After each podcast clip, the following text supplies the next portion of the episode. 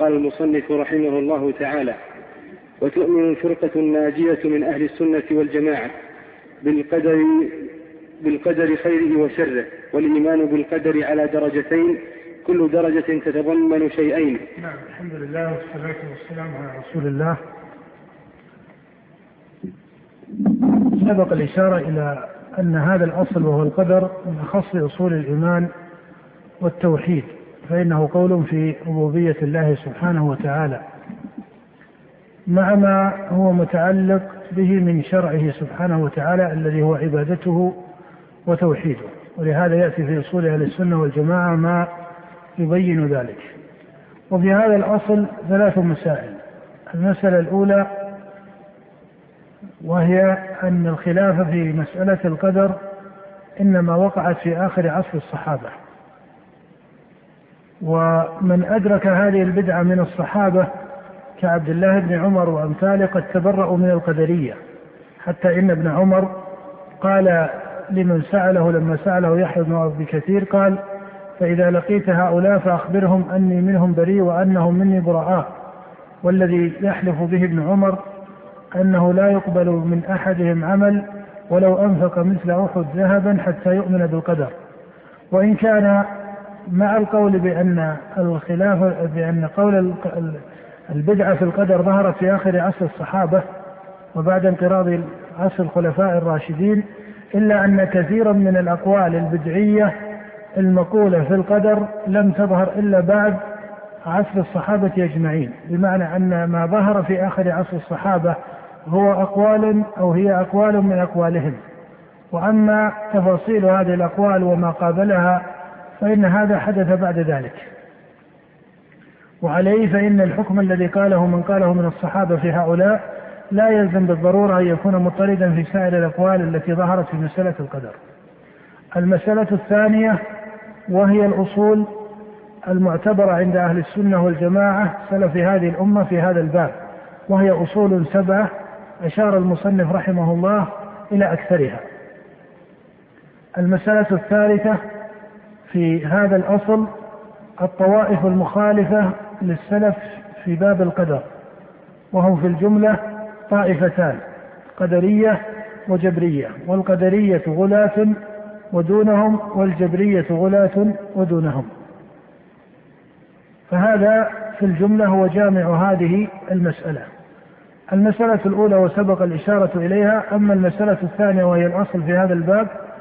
والمتعلقة أقوال أو بقاعدة أهل السنة والجماعة في باب القدر فيقال إن مذهبهم يقوم على تحقيق سبعة أصول مذهب السلف في باب القدر يقوم على تحقيق سبعة أصول الأصل الأول الإيمان بعموم علم الرب سبحانه وتعالى بكل شيء علمه بما كان وبما سيكون وبما لم يكن وقد دخل في عموم علمه سبحانه وتعالى علمه بافعال العباد قبل وقوعها وهذا المعنى هو الذي ينازع من ينازع فيه من غلاة القدرية الذين ينازعون في عموم علم الرب بأفعال العباد قبل كونها ويدعون أو يزعمون أنها تعلم عند كونها فالأصل الأول إيمان أهل السنة والجماعة بعموم علم الرب سبحانه وتعالى بكل شيء وانه دخل في عموم علمه علمه سبحانه بافعال العباد قبل كونها وهذا الاصل وان قيل انه من اصول اهل السنه والجماعه فانه لا يفهم من هذا ان جمهور طوائف المسلمين او ان طوائف المسلمين يخالفون في هذا الاصل وهذه وهذا ما سبق الاشاره اليه في اول المجلس بعد صلاه المغرب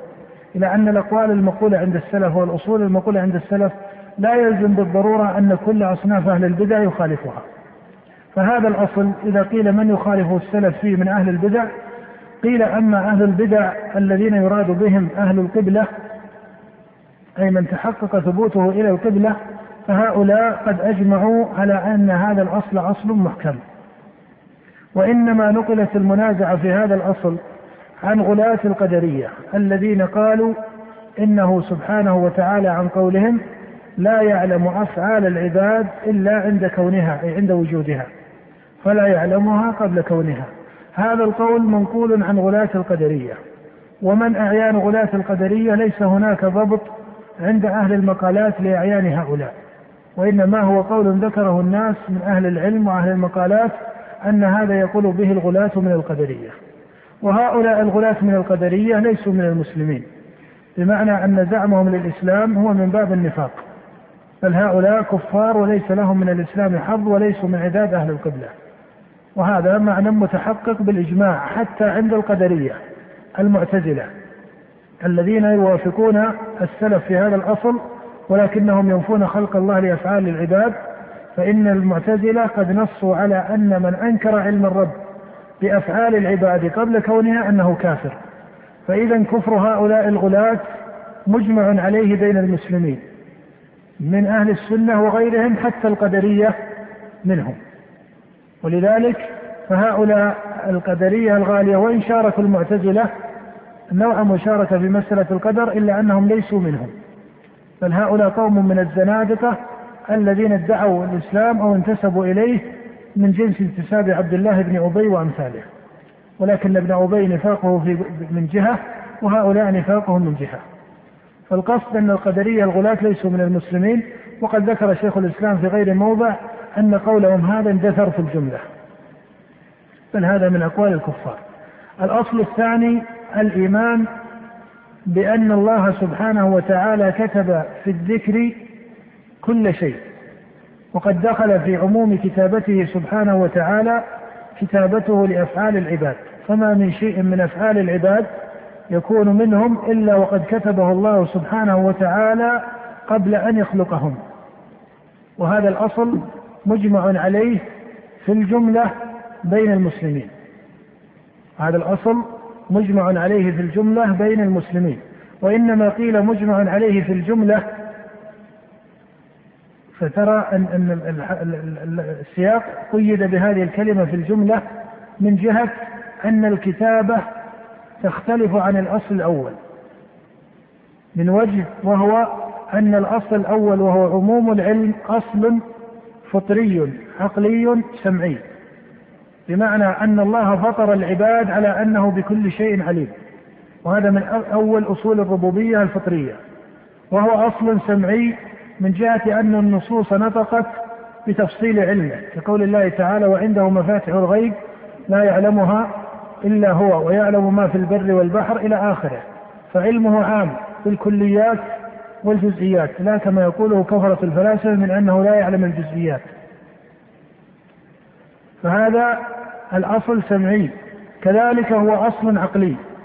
أي ثابت بدليل العقل بخلاف الكتابة وهو أنه سبحانه كتب في الذكر كل شيء فهذا الأصل إنما هو أصل سمعي أي دل عليه الكتاب والسنة وإذا قيل إنه سمعي فلا يعني أن العقل والفطرة تنفيانه وإنما المقصود أن العقل والفطرة لا تبتدئان في إثباته قبل ورود السمع بخلاف الأصل الأول فإن الفطرة والعقل تبتدئان في إثباته قبل ورود السمع ولهذا كان يقر به المشركون إقرارا فطريا لما سلم من فطرتهم أو إقرارا عقليا بخلاف الكتابة فإنها أصل سمعي ولكن من المعلوم أن الأصل السمعي إذا إذا جاءت به النصوص أو المعنى السمعي الذي جاءت به النصوص لا يمكن أن يكون معارضا أو منافيا للعقل أو الفطرة. لكنها لا تدل عليه ابتداء ومن هنا فهذا هو الفرق بين هذين الاصلين ولما كان هذا الاصل اصلا عن الكتابه اصلا سمعيا قيل ان جميع فرق اهل القبله من المسلمين يقرون به في الجمله وبين السلف وجمهور الطوائف فرق من جهه التحقيق عند السلف فان هذا الاصل له قدر كلي في النصوص وله قدر مفصل ومفصله في السنة أكثر منه في القرآن فهذه المفصلات في الكتابة من السنة النبوية من المعلوم أن أئمة السنة والجماعة أولى بها من غيرهم من جهة علمهم بها ومن جهة تحقيقهم لهذا العلم بخلاف غيرهم فإنه قد يتكلم في ثبوتها أو ما إلى ذلك فإذا هذا الأصل من جهة قدره الكلي محل إجماع وأما من جهة تفاصيله فإن بعض الطوائف تتأخر عن تحقيق بعض التفاصيل لعدم علمها أو أو لفساد قواعدها من جهة القواعد المتعلقة بأخبار الآحاد فهذا هو الأصل الثاني الإيمان بعموم كتابته وقد دخل فيما كتب كتابته سبحانه وتعالى لأفعال العباد وفي حديث عبد الله بن عمر في الصحيح أن الله كتب مقادير الخلق قبل أن يخلقهم بخمسين ألف سنة وكان عرشه على الماء نعم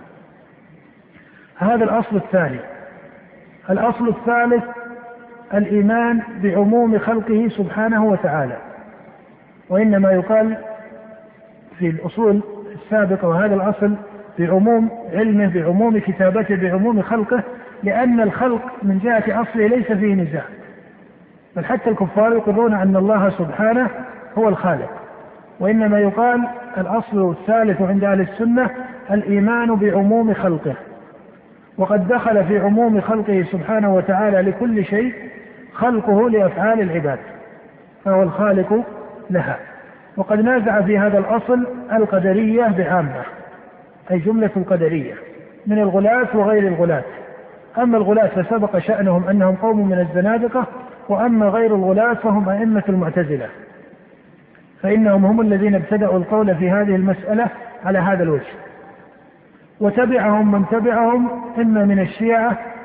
فإنه غلب على مادة الشيعة ولا سيما الرافضة منهم غلب عليهم أنهم قدرية في باب القدر وكذلك من تأثر بهذا الأصل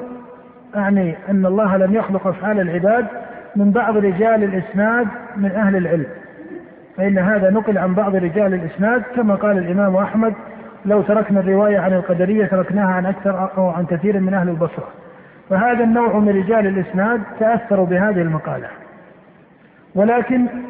في هذا النوع من أهل العلم ينبه إلى أن قولهم ليس هو قول المعتزلة وإن كانوا قد يشاركونهم في جملته الكلية وجملته الكلية هي إيش أن أفعال العباد لا تدخل ليست في خلق الله سبحانه وتعالى لكن فيما يتعلق بمبنى هذا القول أي دليل هذا القول عند المعتزلة ليس هو دليل هذا القول عند هؤلاء فهم مخالفون لهم في أصل هذا القول الذي هو مبناه ودليله ومخالفون لهم في تفاصيل مسائله فإن القدرية المعتزلة المتكلمة أي أصحاب علم الكلام قد ولوا في هذا القول من جهات من جهة قدره الكلي الذي يشاركهم فيه ايش؟ بعض رجال الاسناد وظلوا في هذا القول من جهة مبناه فإنهم بنوه على الأصول الكلامية العقلية بزعمهم وظلوا في هذا الأصل من جهة التفاصيل العلمية التي رأوها مستلزمة لهذا القول في مسائل التكليف في مسائل التكليف ومسائل التحسين والتقبيح وما يتعلق بذلك فإذا هذا القول وإن نقل عن بعض رجال الإسناد من البصريين إلا أن قول هؤلاء الذين لم ينتحلوا علم الكلام والأصول الكلامية ليس هو بتمامه قول المعتزلة وأمثالها من المتكلمين بل هناك اشتراك مجمل وثمة فروق من أوجه متعددة فهؤلاء القدرية إما من الشيعة الموافقين للمعتزلة تماما فإن الشيعة نقل ولذلك الفرق الذي ذكر إنما يختص بمن نقل عنه من رجال الإسناد من البصريين وغيرهم وأما الشيعة الذين أخذوا هذا القول عن المعتزلة فهؤلاء نقله لهذا القول فمادتهم فيه هي مادة المعتزلة وأصولهم فيه أصول المعتزلة والشيعة في الأصل ليسوا ليسوا من أهل العلم خاصة الشيعة الرافضة ليسوا من أهل العلم في العلم الكلامي إنما تلقفوا علم الكلام والأدلة العقلية وما يتعلق بذلك عن المعتزلة ولا سيما المعتزلة البغداديين لأنك تعلم أن معتزلة في بغداد كانوا مائلين إلى علي بن أبي طالب رضي الله تعالى عنه ويتشيعون له من جهة الانتصار له من جهة التفضيل أو انتصار لحربه أو ما إلى ذلك فلما كان عندهم هذا القدر من الميل إلى التشيع وإن كانوا ليسوا شيعة محضة يعني معتزلة بغداد وبعض المعتزلة من غيرهم صارت الشيعة تتلقف أقوالهم فنقلوا عنهم مواد وأخص ما نقلوا عنهم في أصول في مسائل الأصول العلمية أخص ما نقلوا عنهم في أصلين في الصفات وفي القدر فإن هذين الأصلين ما يوجد في كتب الشيعة الإمامية إنما هو نقل عن المعتزلة والا فالشيعه ليسوا من اهل العلم في هذا الباب وليسوا من اهل العلم بالعقليات لان مبادئهم تقوم على مسائل العصمه والتسليم المطلق باقوال الائمه الى غير ذلك من جنس طرق الصوفيه الغاليه. الذين لا يعتبرون مسائل النظر اعتبارا متينا. لا يعتبرون مسائل النظر اعتبارا متينا ولهذا ليسوا من اهل الاسناد ولا من اهل العقليات. وانما اخذوا ماده العقليات من المعتزله وتاثروا بهم. ولذلك ما يوجد احيانا في بعض كتبهم من قوة الجدل العقلي أو ما إلى ذلك هذا في الغالب أنه محصل من كلام المعتزلة فإنهم نقلوا عنهم في أصل الصفات وأصل القدر فهذا الأصل يخالف فيه القدرية من المعتزلة وغيرهم الذين يقولون إن الله لم يخلق أفعال العباد وهل يقول هؤلاء عن المعتزلة بما هو فوق ذلك هذه مسألة يأتي تفصيلها في الأصل أو في المسألة الثالثة من مسائل هذا الأصل وهي الطوائف المخالفة للسلف في هذا الباب الأصل الرابع الإيمان بعموم مشيئته سبحانه وتعالى الإيمان بعموم مشيئة الرب سبحانه وتعالى وأنه دخل في عموم مشيئته مشيئته لأفعال العباد فهو سبحانه وتعالى شاء أفعال العباد مشيئة ربانية كونية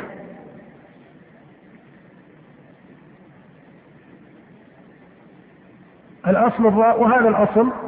يخالف فيه المعتزلة والقدرية بعامة على ما سبق في الأصل الثالث الأصل الخامس الإيمان بعموم حكمة الرب سبحانه وتعالى وأنه دخل في حكمته ما يتعلق بأفعال العباد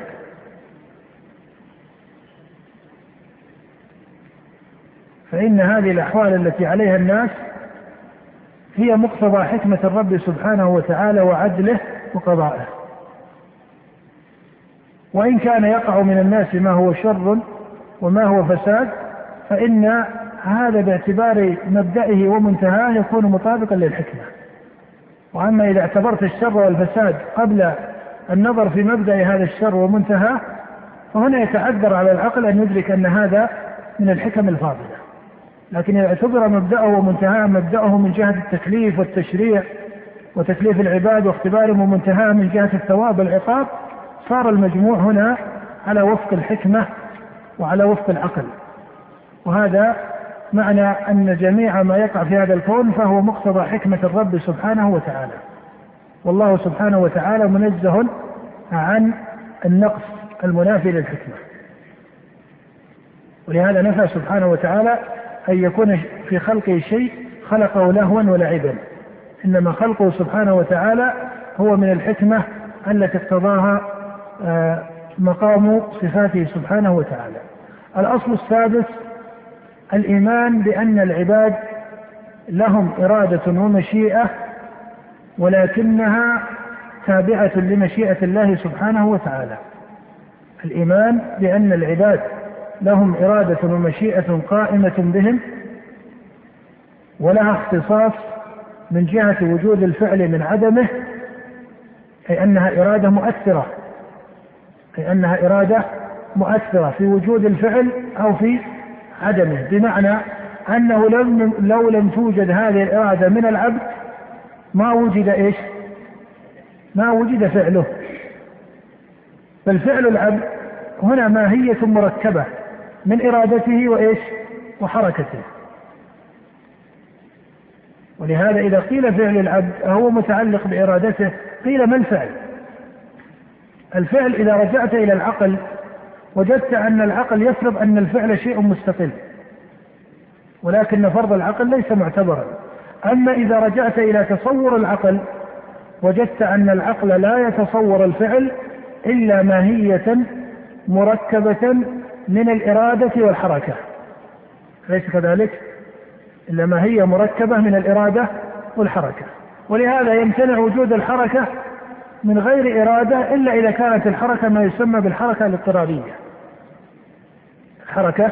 الاضطرارية كحركة الناعم مثلا هذا على نظر في البعض من أن له إرادة تناسب حاله في النوم لكن المقصود أن الأفعال التي هي مناط العباد وما يتعلق بتكليفهم فهي جميعها معلقة بإرادتهم ومشيئتهم والعبد إرادته هذه مؤثرة في وجود الفعل من عدمه لأنها من ماهية فعله ولكن هذه الإرادة وإن قيل إنها مختصة من جهة تعلقها بفعل العبد أو عدمه إلا أنها ليست مستقلة بالتأثير إلا أنها ليست مستقلة بالتأثير بل تابعة لمشيئة الله سبحانه وتعالى ولا تعارض في هذا كما سياتي لان الله هو الخالق للعباد والخالق لارادتهم ومشيئتهم. الاصل السابع ان اهل السنه والجماعه يحكمون القول في القدر مع الشرع. فان التوحيد اصله وهذا هو التقسيم الذي كان امثال شيخ الاسلام ابن تيميه يذكره التوحيد اصله علم وطلب علم وطلب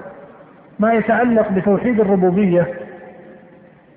ويدخل فيه الأسماء والصفات وإن كان من أهل العلم كأئمة الدعوة وغيرهم ممن قبلهم كانوا يميزون الأسماء والصفات لاختصاص المنازع فيها هذا من التقاسيم السائغة فالمقصود أن التوحيد علم وطلب توحيد الربوبية الذي هو معرفة الله والطلب الذي هو عبادته بما شرع فيقال إن من أصول أهل السنة والجماعة الجمع بين مقام الشرع والقدر وهذا هو الجمع بين معرفته سبحانه وتعالى وعبادته وأصل الإيمان كما قال شيخ الإسلام ابن تيمية رحمه الله قال الإيمان الذي بعثت به الرسل هو معرفته سبحانه وعبادته بما شرع فكذلك هنا يقال من أصول أهل السنة والجماعة الجمع بين الشرع والقدر والمخالف في مسألة الجمع بين الشرع والقدر ليس هناك طائفة اختصت بالمخالفة وإنما ثمة طوائف غلت في مقام الشرع وقصرت في مقام القدر وثمة طوائف غلت في مقام ايش؟ القدر وقصرت في مقام الشر أما من غلا في مقام الشرع وقصر في مقام القدر فهم المعتزلة وأمثالهم فإن المعتزلة كانوا معظمين إلى وجه الغلو في الأمر والنهي من جهة أنهم يرون أن من ترك واجبا تركه كبيرة فإنه يكون قد عدم الإيمان ويكون مخلدا في نار جهنم فهذا من باب الغلو في الأمر والنهي مع أن المعتزلة عندهم تقصير في باب القدر من جهة أنهم قدرية نفاة للقدر أي نفاة لخلق الله لأفعال العباد نفاة لمشيئة الرب لها فهم لم يجمعوا بين مقام الشرع ومقام القدر بل, غ... بل مالوا إلى الغلو في الشرع وأسقطوا مقام القدر أو وإذا قيل أسقطوا لا يعني أنهم كفروا به من كل وجه وإنما أسقطوا التحقيق له ويوجد من يكون عنده غلو في باب القدر وإسقاط لما هو من الشرع وهذا لا يقع مذهبا لقوم من النظار هذا لا يقع مذهبا لقوم من النظار وإنما يقع في بعض الطوائف من جهة أعيانهم حتى من أصحاب السنة والجماعة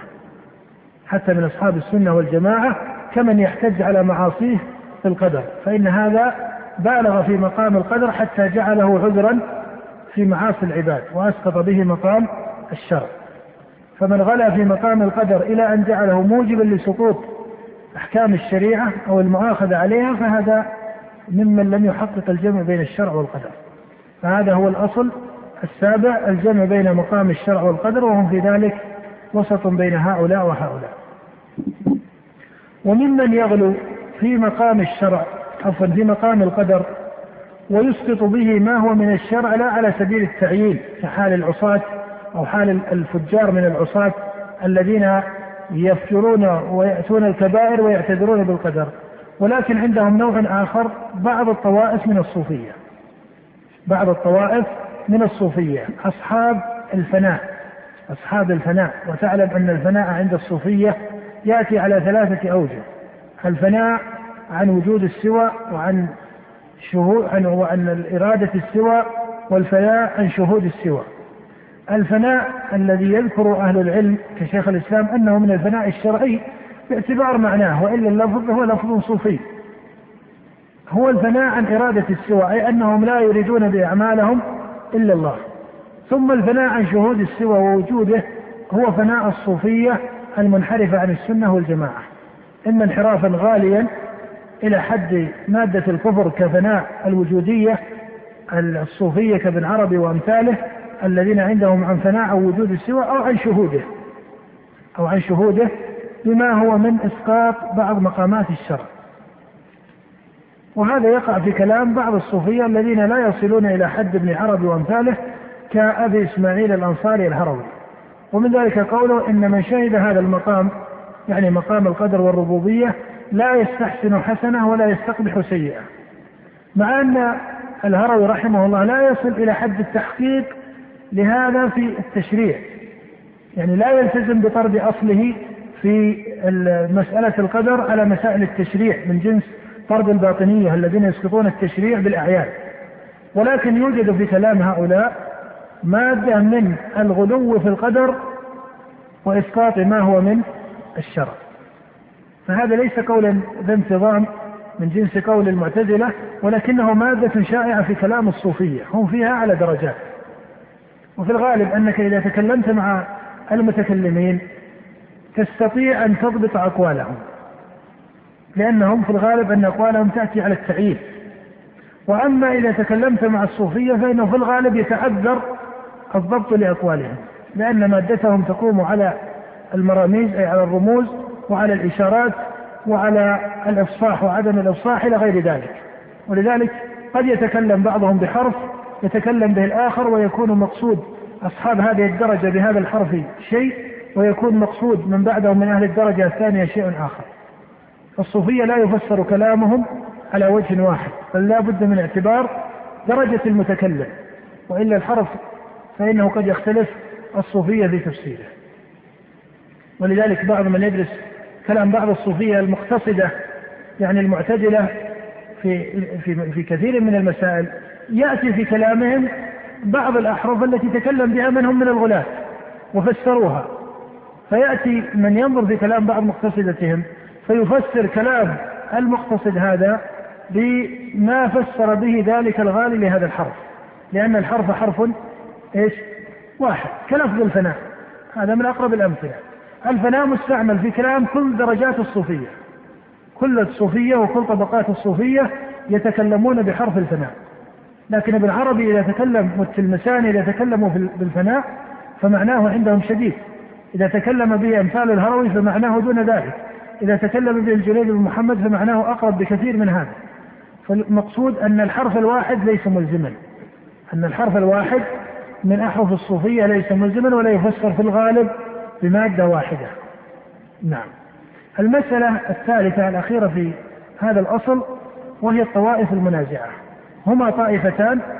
قدرية وجبرية القدرية غلاة والغلاة سبق أنهم ليسوا من المسلمين وإنما يسمون بهذا المذهب لكفرهم بالقدر ودونهم وهم المعتزلة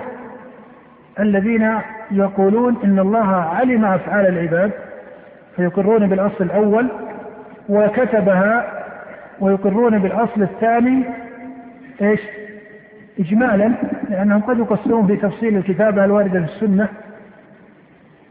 ولكنهم يقولون ان الله لم يخلقها ولم يشأها. وهل يقولون ان العبد هو الخالق لفعله؟ المعتزلة لهم ثلاثة اقوال.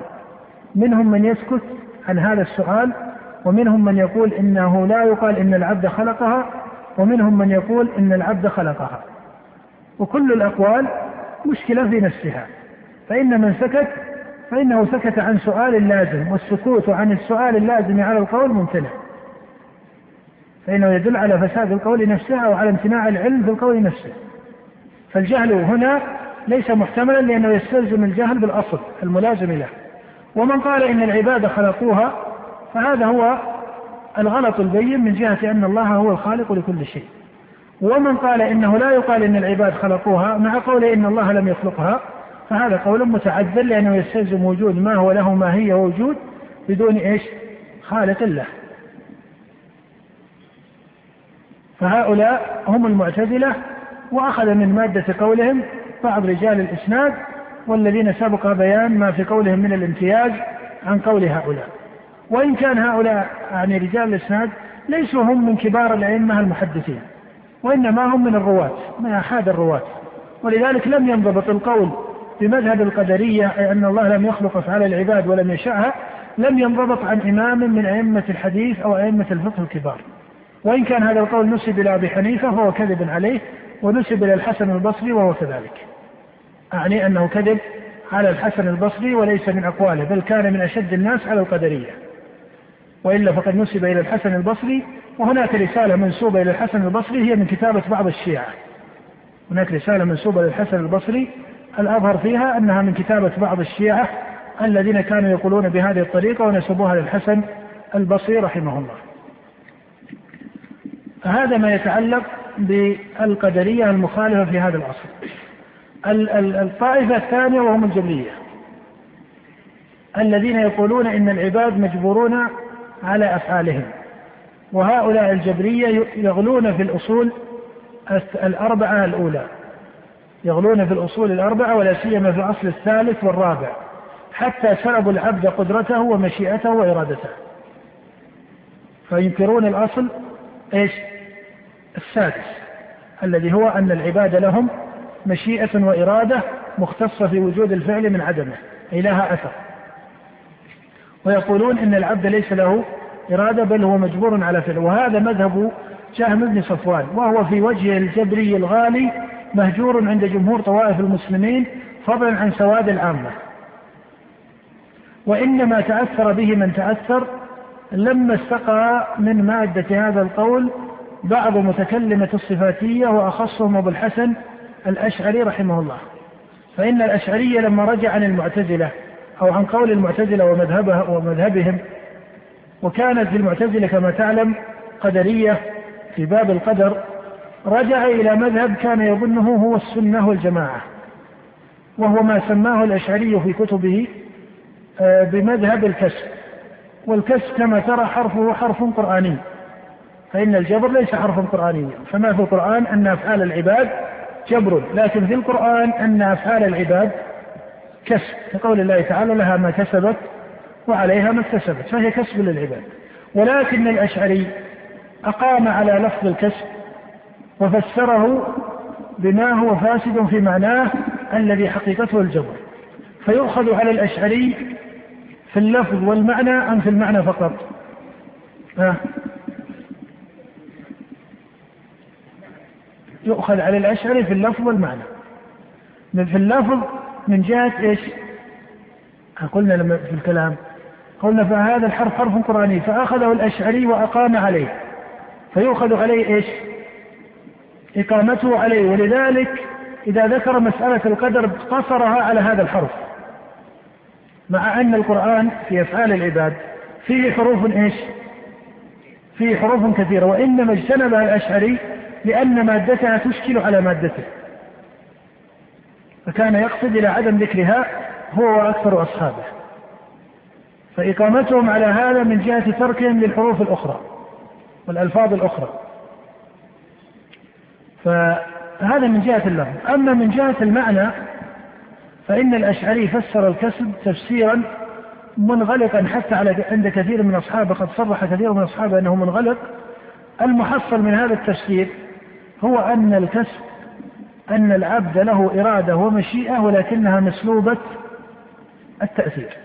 وهذا لا بد أن يكون إيش جبرا وقد صرح بأن هذا جبر جماعة من أهل العلم كشيخ الإسلام ابن تيمية ولكن إذا أردت مقام الرد وقلت إن شيخ الإسلام قال إنه جبر فإن المخالف في هذا قد لا يكون مستجيبا لأن المفسر لقوله إمام خارج عن مذهبه فيكون الأقوى هنا إذا وجد في كلامهم من يلتزم بهذا اللازم من جهة الحروف وقد صرح الشهرستاني في كتبه وكذلك محمد بن عمر الرازي في المطالب العالية أن مذهبهم في هذا الذي ذكره الأشعري جبر متوسط وهذا ذكره الشهر الثاني والرازي وجماعة من الأشاعرة أن قولهم في مسألة الكسب جبر متوسط فليسوا جبرية غالية وهذا القول الذي قاله الرازي والشهر الثاني صحيح هم ليسوا جبرية غالية من جنس غلو جهم ابن صفوان كأنك تقول الفرق الذي بين رجال الإسناد ومن ومن والمعتزلة لا يلزم أن الفرق من جهة قدره على السواء بين هؤلاء وبين هؤلاء وهؤلاء ولكن المقصود أن ثمة فرقا بين رجال الإسناد والمعتزلة فنقول هنا ثمة فرق بين الأشعرية ومن وجهم بن صفوان وإن كان الأشعرية أنفسهم قد صرحوا أن قولهم هذا جبر ولكنهم قالوا جبر متوسط فهذا لا بأس فالمقصود أن, أن هذا القول حقيقته أنه جبر وتقلد هذا القول بعض الفقهاء من أصحاب الشافعي أو أصحاب مالك الذين تأثروا بمذهب أبي الحسن الأشعري في مسألة القدر فقول الأشعري في القدر إنما هو قول منغلق ومادته في نفس الأمر هي مادة جبرية وإن كان حرفه من الأحرف القرآنية هذه هي الطوائف المخالفة للسلف في باب القضاء والقدر وهذا مجمع الأصول السبعة وبيان أول ما ظهر الخلاف في هذا الأصل نعم اقرأ السجن والإيمان بالقدر على درجتين قال رحمه الله تعالى فالدرجة الأولى الإيمان بأن الله تعالى عليم بالخلق وهم عاملون بعلمه القديم الذي هو موصوف به أزلا وأبدا وعلم جميع أحوالهم من الطاعات والمعاصي والأرزاق والآجال ثم كتب الله في اللوح المحفوظ مقادير الخلق فأول ما خلق الله القلم قال له اكتب قال ما أكتب قال اكتب ما هو كائن إلى يوم القيامة كما أصاب التفاصيل التفاصيل كما قلت لكم ليست محمودة الفلاسفة كما هو معروف يقولون إنه لا يعلم هؤلاء كفار وهم ما كانوا يتكلمون عن الرب الخالق للسماوات والأرض رب العالمين الذي فطر الله سبحانه وتعالى العباد على الإيمان به ونزلت الكتب السماوية معرفة به كان لهم طرق أخرى في تحقيق الآلة وما إلى ذلك فهم يقول لا يعلم الكليات لا يعلم الجزئيات وإنما يعلم الكليات هذا قول بين الهجر وهو من الكفر كما ذكره أبو حامد الغزالي فضلا عن أئمة السنة لكن أحيانا يوجد في كلام بعض أهل العلم من التفصيل في مسائل القدر تفصيلا ليس محمودا وهذا بناء على المنهج الذي ذكرته في أول المجلس المغرب أن مسائل الأصول أصول الدين الغيبية والعقائد وأفعاله سبحانه وتعالى ما ينبغي كثرة الإرادة الأسئلة عليها وإن كان السؤال قد يكون واردا على كثير من الأذهان فإن وروده على كثير من الأذهان لا يعني أنه سؤال مشروع أو سؤال صحيح أو سؤال يمكن العلم به والجواب عنه كل هذا ليس بلازم ابن القيم رحمه الله في مناظرته بين السني والقدري فرض مناظرة ليست حقيقة فبدأ يورد أسئلة لتحقيق صورة المناظرة فأحيانا تأتي بعض الأسئلة التي يفرضها القدري ثم يوجد كلاما هو جواب من؟ جواب السني بعض التزامات ابن القيم في جواب السني ليست محكمة احنا نبدأ إليها مثلا قوله إرادة الله لأفعال العباد هل هو مريد لكل همسة ولمسة وحركة من أفعالهم أن أم أنه مريد سبحانه وتعالى للفعل جملة أم أنه مريض لجنس الفعل مثل هذا ثم قال أن الماء إذا كان يجري فالنهر يجري بإرادة الله لكن لا يلزم أن كل جرية بعينها وكل نقطة من هذا الماء بعينها تكون متعلقة بإرادة مختصة وقال كالرجل إذا حمل العدل من من الحب ففي فهو حامل لكل حبة وإن كان لم تتعلق إرادته بكل بدأ يأتي بالمسألة من هذه الأوجه ويديرها من هنا هناك الصواب ترك هذا الكلام لأن الفطرة سبحان الله الفطرة الفطرة البشر إذا قيل الإرادة فهموها إذا قيل هذا هذا الشيء مراد لهذا المعين يفهمون أو لا يفهمون؟ لأن كل أمرهم أصلا هو الإرادة فإذا قيل إن هذا الكأس جاء هنا بإرادة فلان من الناس ما يحتاج أن تفصل كيف جاء هل كل أجزاء من الكأس هل الماء والكأس سمى الكأس دون الماء أو جاء الماء قبل الكأس وكأن هذا هو مشكلة القدرية مع أهل السنة أنا لا أنتقد الإمام ابن القيم الإمام معروف شأنه وعلمه لكن المقصود من هنا أن كلا يؤخذ من قوله ويرد وطالب العلم الفقيه الفاضل يعظم أهل العلم لكنه يتجنب بعض هذه الطرق أنا لماذا أشير إليها الحقيقة لو أن يعني آه، طبيعة طلبة العلم الآن والناشئين المقبلين على طلب العلم ويحتك بهم لو كانت الطبيعة خلاف هذا المنهج يعني عندهم منهج محكم من جهة العلم والتربية في طلب العلم فهناك نوع من المناعة إن صح التعبير عن مثل هذه الأشياء لما كان التنبيه إليها مقصودا لكن لأن كثير من الشباب الآن مع الأسف يهتمون بهذا الزغل من العلم هذه اللفتات من العلم لأنها سبحان الله فيها نوع من دقة الذهن وإعمال الدين فيها نوع من الامتياز لأنه حين يقول إن الله خالق لأفعال العباد هذه معلومة منشورة يعني أليس كذلك؟ حتى العوام يعرفونه لكن حينما يرجع إلى معنى دقيق هنا تكون نفسه تشعر بنوع من امتيازه في فقه هذه المسألة فلما كانت يعني هناك نفوس كثيرة يعني علمية فاضلة لكنها أصبحت تتذوق هذا وتعشقه أصبح التنبيه فإذا وجدوا مثل ذلك لابن القيم على جلالته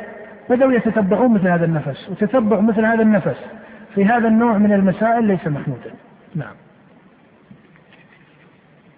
قال رحمه الله تعالى فأول ما خلق الله القلم قال له اكتب قال ما اكتب قال اكتب ما هو كائن الى يوم القيامه وليس معنى الحديث ان القلم اول المخلوقات وهذا بين عند جمهور اهل السنه والحديث ان العرش سابق للقلم نعم فما اصاب الانسان لم يكن ليخطئه وما اخطاه لم يكن ليصيبه جفت الاقلام وطويت الصحف كما قال تعالى ألم تعلم أن الله يعلم ما في السماء والأرض إن ذلك في كتاب إن ذلك على الله نعم. يسير والأول هو في حديث ابن عباس وصية النبي عليه الصلاة والسلام لابن عباس نعم وقال سبحانه ما أصاب من مصيبة في الأرض ولا في أنفسكم إلا في كتاب من قبل أن نبرأها إن ذلك على الله يسير وهذا التقدير التابع لعلمه سبحانه يكون في مواضع جملة وتفصيلا فقد كتب في اللوح المحفوظ ما شاء وإذا خلق جسد الجنين قبل نفس الروح فيه بعث إليه ملكا فيأمر فيؤمر بأربع كلمات فيقال له اكتب اكتب رزقه وأجله وعمله وشقي أم سعيد ونحو ذلك فهذا التقدير قد كان ينكره غلاة القدرية نعم وهذا كتابة ما يتعلق بالمولود ثابت في الصحيح حديث ابن مسعود وحديث حذيفة بن أسيد وإن كان بينها في بعض التراتيب نوع من الاختلاف والتنوع نعم فهذا التقدير قد كان ينكره غلاة القدرية قديما ومنكروه اليوم قليل وأما الدرجة الثانية فهي مشيئة الله النافذة النافذة وقدرته الشاملة وهو الإيمان بأن ما شاء الله كان وما لم يشأ لم يكن وأنه ما في السماوات وما في الأرض من حركة ولا سكون إلا بمشيئة الله سبحانه لا يكون في ملكه ما لا, ما لا يريد وأنه سبحانه على كل شيء قدير من الموجودات والمعدومات فما, فما من مخلوق في الأرض ولا في السماء إلا, إلا الله خالقه سبحانه لا خالق غيره ولا رب سواه ومع ذلك فقد أمر العباد العباد بطاعته وطاعة رسله ونهاهم عن معصيته وهو سبحانه يحب المتقين والمحسنين نعم هذا إشارة المصنف إلى مسألة الجمع بين الشرع والقدر وهي أن العباد مأمورون بما أمرهم الله به منهيون عما نهاهم الله عنه وأن هذا الشرع لا يعارض شيئا من القدر نعم وهو سبحانه يحب المتقين والمحسنين والمقسطين ويرضى عن الذين آمنوا وعملوا الصالحات ولا يحب الكافرين ولا يرضى عن القوم الفاسقين ولا يأمر بالفحشاء ولا يرضى لعباده الكفر ولا يحب الفساد والعباد فاعلون حقيقة والله خلق أفعالهم والعبد هو المؤمن فاعلون حقيقة فاعلون خلافا للجبرية حقيقة خلافا لمن؟ للأشعرية الذين يوافقون أئمة السلف في الجملة اللفظية ويقول أن هذا من باب المجاز وما إلى ذلك نعم والعبد هو المؤمن والكافر والبر والفاجر والمصلي والصائم والعباد قدرة على أعمالهم ولهم إرادة والله خالقهم وقدرتهم وإرادتهم كما قال تعالى لمن شاء منكم أن يستقيم وما تشاءون إلا أن يشاء الله رب العالمين وهذه الدرجة من القدر يكذب بها عامة القدرية الذين سماهم النبي صلى الله عليه وسلم مجوس هذه الأمة هذا في حديث ابن عمر القدرية مجوس هذه الأمة والمصنف هنا أطلق هذا الحديث وإن كان الحديث مما يعلم أنه فيه كلام من جهة صحته فمن أهل العلم من حسنه ومنهم من لم يرى صواب ثبوته وهو الصحيح وأنه لم يصح عن النبي صلى الله عليه وسلم في طوائف هذه الأمة المبتدعة نص من جهة التسمية فكل النصوص المأثورة أو المنقولة في تسميته للرافضة أو تسميته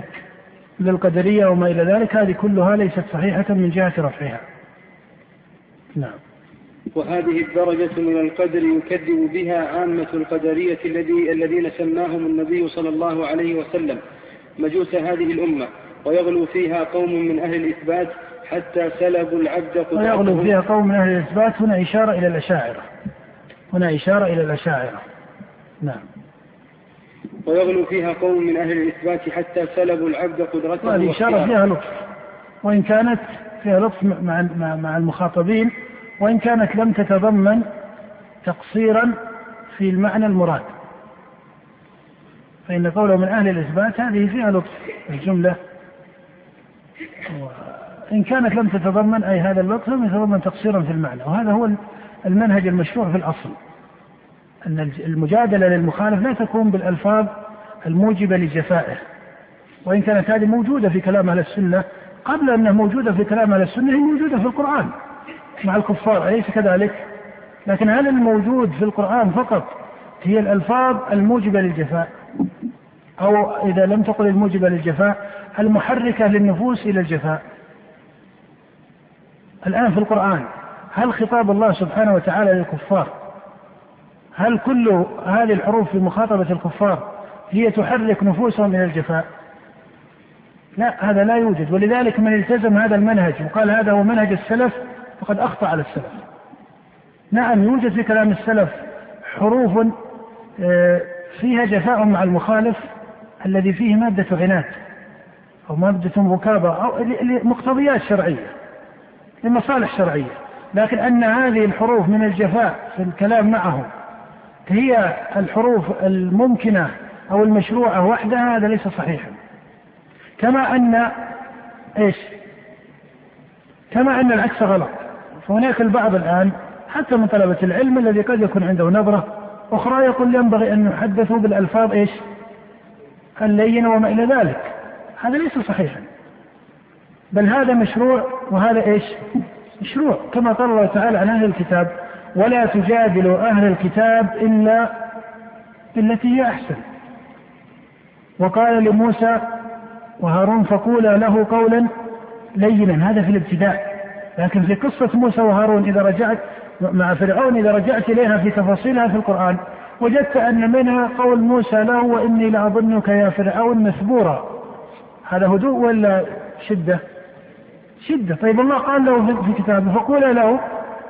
قولا لينا وموسى يقول وإني لأظنك يا فرعون مسبورا هل هذا عدم تطبيق موسى لأمر الله لا الله شرع له ذلك في الابتداء ولهذا الأصل في الابتداء ليس ابتداء الكلام وإنما ابتداء حال المعين ابتداء حال المعين أنه يقصد إلى ما يوجب ويحرك نفسه إلى قبول الحق وأما إذا صار عنده مادة من الاستكبار والعلو فيقال له ما يوجب كسر شدته وكسر بأسه وعلوه ونشره لهذا الباطل ولذلك في أهل الكتاب لم يقل الله ولا تجادلوا أهل الكتاب التي أحسن على الإطلاق لماذا؟ لأن من أهل الكتاب من هو ظالم وليس في في قلبه إلا الكبر والعناد فقال سبحانه وتعالى إيش؟ فقال سبحانه ولا تجادلوا عن الكتاب الا بالتي هي احسن الا الا الذين ظلموا منهم فاهل البدع على كل تقديرهم اقل من الكفار اليس كذلك؟ فهم بحاجه الى الخطابين والسلف رحمهم الله من صدق النظر وصار صاحب عقل وفهم استطاع ان يجد في كلام السلف ايش؟ هذا وهذا. واما من ضاق عقله في الغالب فتجد أنه يغلو إلى أنه لا يقصد أن يتكلم معهم إلا بكثرة الشيء من الكلام وهذه الأمة مما حسن الله سبحانه وتعالى في حقها الأخلاق وهذه الأمة ليس لها مثل السوء حتى في لسانها ولهذا المؤمن ليس بإيش بالطعان ولا باللعان ولا الفاحش ولا البذيء حتى البداءة مع المخالف هي مشروعة إذا اقتضتها المصلحة الشرعية أما أنها تكون بداءة نفسية يتعود الإنسان على البداعة دائما كلا إنما الذي نقول هنا أن المنهج القرآني في الكفار وكذلك منهج السلف مع أهل البدع أنهم يستعملوا معهم هذا الذي هو الهدوء إن صح التعبير أو ما إلى ذلك من الألفاظ إنما اللفظ المقرب للنفوس وقد يستعمل معهم لفظ قد يكون محركا لنفوسهم العناد عندما يحققونه مقام العناد هذا على كل حال فقه لا يمكن ضبطه بكلمه وكلمتين انما المقصود ان هذا مشروع هذا مشروع فمن هجر احدهما فهو ليس على استقامه تامه نعم قال رحمه الله تعالى ويغلو فيها قوم من اهل الاثبات حتى سلبوا العبد قدرته واختياره ويخرجون عن افعال الله واحكامه حكمها ومصالحها. نعم هذا اشارته الى مساله الحكمه. اذا اذا تاملت وجدت ان شيخ الاسلام في باب القدر أو في كلامه في الوصفية في القدر ذكر الأصول السبعة مجتمعة ولكنه في بعض الأصول سماها على درجات وفي بعضها ألحقها ببعض المسائل من باب التلازم بينها لا من باب اختصار معناها